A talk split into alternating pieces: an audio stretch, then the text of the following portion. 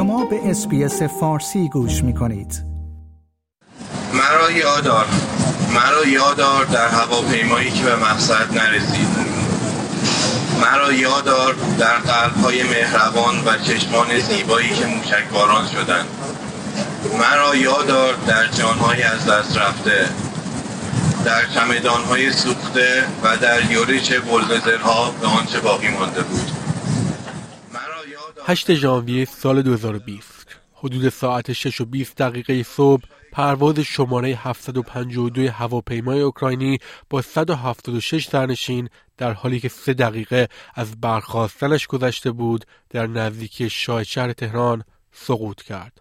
همان روز تصاویر مختلفی منتشر شد که نشان می‌داد این هواپیما پیش از سقوط درگیر آتش‌سوزی شده است. موضوعی که گمان زنی‌های زیادی مثل اصابت موشک به هواپیما را به وجود آورد. گمان زنی‌هایی که در ابتدا توسط بسیاری از مقامات جمهوری اسلامی انکار شدند. در نهایت پس از درخواست‌ها بر بررسی بین‌المللی، سه روز بعد فرمانده نیروی هوافضای سپاه پاسداران اصابت موشک به این هواپیما را تایید کرد. او گفت که این شلیک غیر عمدی بوده است. دیروز در چهارمین سالگرد این اتفاق، ایرانیان در شهرهای مختلف در استرالیا مانند شهرهای دیگر در دنیا برای جانباختگان هواپیمای اوکراینی مراسم یادبود برگزار کردند. محمد هاشمی که پسر خاله او مجید کاظمی در جریان خیزش سراسری در ایران اعدام شده بود، یکی از برگزار کنندگان این رویداد در سیدنی استرالیا است. او در گفتگویی با اسپیس فارسی در این رابطه توضیح می دهد.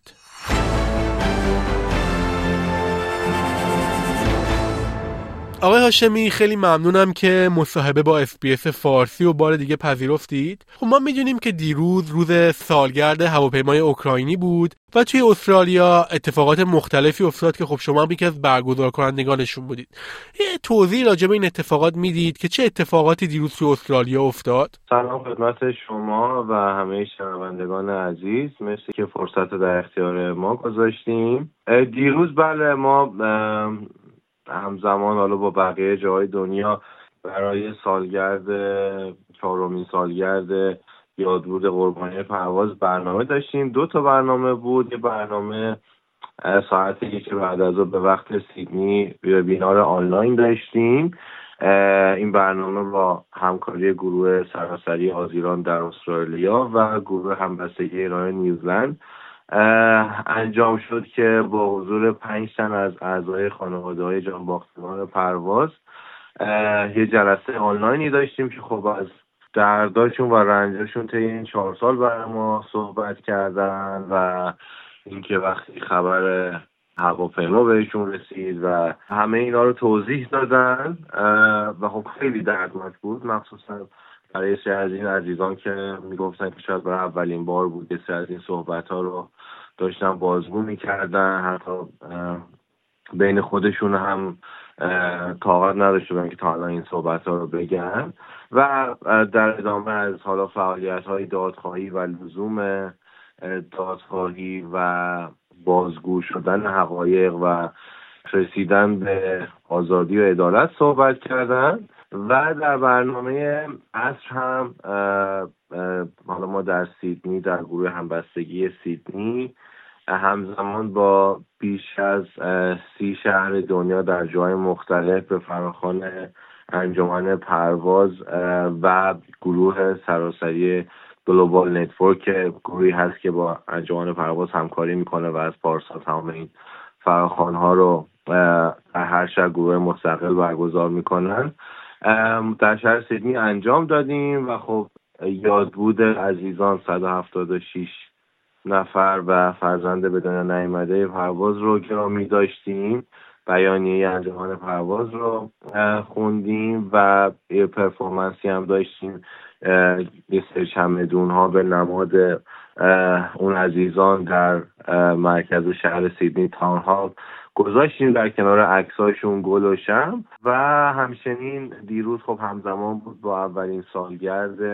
قتل حکومتی محمد حسینی و محمد مهدی کرمی عزیز و ما میخواستیم که یادبود این عزیزان هم حتما داشته باشیم. وقتی که ماشاءالله کرمی عزیز پدر محمد مهدی بیش از پنج ماه در بازداشت به سر میبره و فقط به خاطر دادخواهی پسرش و امکان برگزاری مراسم نداشت و مادر محمد مهدی مادر محمدی الان تنها مونده، خب قطعا امکان این داشتن مراسم نشد. ما سعی کردیم کنارشون باشیم و یاد این عزیزان رو گرامی بداریم و همچنین همچنان علیه ماشین کشتار و اعدام جمهوری اسلامی مبارزه کنیم و اعتراض خودمون رو نسبت به وضعیت رضا رسایی و مجاهد کردکور هم اعلام کنیم که واقعا خب خیلی شرایط سختیه برای بچه ها. ما قبلا دیدیم دیگه وقتی پروتکل دیوان عالی تایید میشه مخصوصا برای رضا رسایی عزیز که ملاقات هم داشته، خب خیلی شرایط نگران کننده است. ما همون دیروز هم همش نگران بودیم نکنه اتفاقی بیفته، خبری بیاد و همه این اتفاقاتی که حالا من توضیح دادم نشون میده که جمهوری اسلامی به روال سابق داره عزیزای ما رو از همون میگیره و سرکوب و کشتار رو داره ادامه میده و خب اینا همه ما انرژی رو میده که ما هم باید مبارزه با جمهوری اسلامی رو تا رسیدن به آزادی، عدالت و برچیدن این ظلم بزرگ ادامه بدیم. آقای هاشمی، خب شما هم خودتون یکی از عزیزانتون رو از دست دادید در جریان این اعتراضات به خاطر همین حکم اعدام.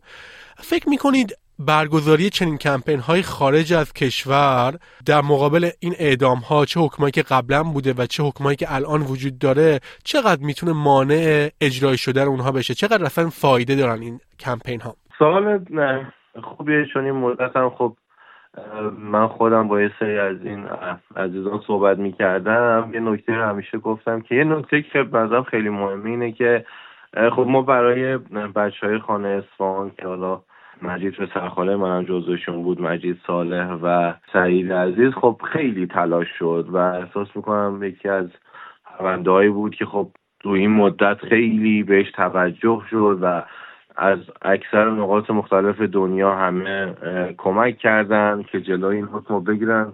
اتفاقا دقیقا فردا نه ژانویه اولین سالگرد، یعنی سالگرد اینکه حکمشو حکم اولیه بچه‌ها رو اعلام کردن. خب حالا بگذاریم از اون روال عجیب غریب و این ناعدالتی که در بیدادگاه جمهوری اسلامی بود، ولی نکته‌ای که مهمه اینه که ما همه تلاشمون رو کردیم که بگیم که جون این آدم‌ها برامون ارزش داره، قبل از اینکه حالا اولویتمون این باشه که بچه‌ها رو نجات بدیم و حالا خب سر بچه‌ها موفق نشدیم و متأسفانه از دستشون دادیم. ما داشتیم برای این تلاش میکردیم بگیم جون همه این عزیزان برامون خیلی ارزش داره، دقیقا همونطور که جمهوری اسلامی هیچ ارزشی برای جون آدم‌ها قائل نیست. ما همونقدر باید ارزش و این کرامت انسانی و این که بگیم آقا جون این آدم‌ها مهمه، تلاش میکنیم برای همشون که بگیم نباید این اتفاق بیفته، نباید شما بدون هیچ روند غیرقانونی دادگاه برگزار کنید و حکم بدید و اعدام کنید. مهمتر از همه این که جون آدم‌ها رو میگیرید. من فکر کنم حالا جدا از این که در انتها چه اتفاقی میفته، ما حالا تجربه موفق محمد قبادلو هم پارسال داشتیم. دقیقا پارسال همین صبح نه ژانویه بود که خبر اجرای حکم محمد قبادلو و محمد بورانی عزیز بود که خب مردم عزیز ایران رفتن جلوی زندان و خب جلوی خب گرفته شد. خب اون تجربه موفق بود، ولی خب تو بقیه عزیزان ما نتونستیم جلوی اجرای حکم رو بگیریم، ولی مهم اینه که این این تلاشه ادامه پیدا کنه که این این جون آدم ها رو ما بالا نگه داریم و این اتفاقا برامون تکراری نشه که خب امروز هم این خبر اومد یه عزیز دیگه ای از دست دادیم. چون الان یک سال از این اتفاقا گذشته، ما نزدیک ششصد نفر پارسال از دست دادیم و هشت نفر تا حالا فقط به خاطر اینکه رفتن کنار مردم باشن اعدام شدن و این نمیتونه ادامه پیدا کنه. ما باید جلوی این ماشین کشتار رو بگیریم. به عنوان سوال پایانی، خب آقای هاشمی، چند وقتی که از موج اون اعتراضات توی ایران چند ماهی میشه که گذشته، ولی با این وجود ما ببینیم که هر از گاهی یه سری یادبودها یا اعتراضاتی تو خارج از کشور مثل همینجا تو استرالیا برگزار میشه. به نظر شما لزوم این اتفاقات چیه و هدف افرادی مثل شما از برگزاری چنین مراسم هایی چیه به طور کلی؟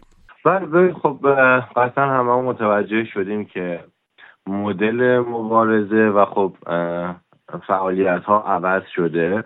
خب پارسال دورانی بود که واقعا همه مردم با هم دغدغه داشتیم که از این ظلمی که داره بهمون میشه و خشمی که داریم فریاد بزنیم، خشممون رو فریاد بزنیم و همه در کنار همدیگه چندین ماه، بعضی وقت هر هفته و حتی روزانه، تو اون روزهای اول این اعتراض و این مبارزه رو ادامه میدادیم. ولی خب الان بعد از گذشت تقریبا پانزده ماه از آغاز جنبش زن زندگی آزادی، خب شرایط عوض شده، ولی خب ما باور داریم که این مبارزه با جمهوری اسلامی به خاطر ظلمی که داره میکنه ادامه داره و هیچ وقت قرار نیست ما این مبارزه رو بذاریم کنار و فکر کنیم که دیگه همه چی تموم شده، چون واقعا یه سری خون این وسط هست که ما نمیتونیم ازش گذر کنیم. و به احترام همه این عزیزان و برای زندگی آیندهمون و برای نسل‌های بعدی اینو به خودمون موظف میدونیم که همیشه باید این مسیر رو با هر روشی که حالا بنا به شرایط روز باید ارزیابی کنیم. خب قطعا الان مدلش متفاوته، نمیتونیم به همون مدل پرشور پارسال ادامه بدیم، ولی خب با راه‌های دیگه حالا الان فعالیت‌های مختلفی میشه، به طور مثال همین برنامه آنلاینی که ما دیروز داشتیم یا حالا برگزاری نمایشگاه، کارهای هنری، فرهنگی.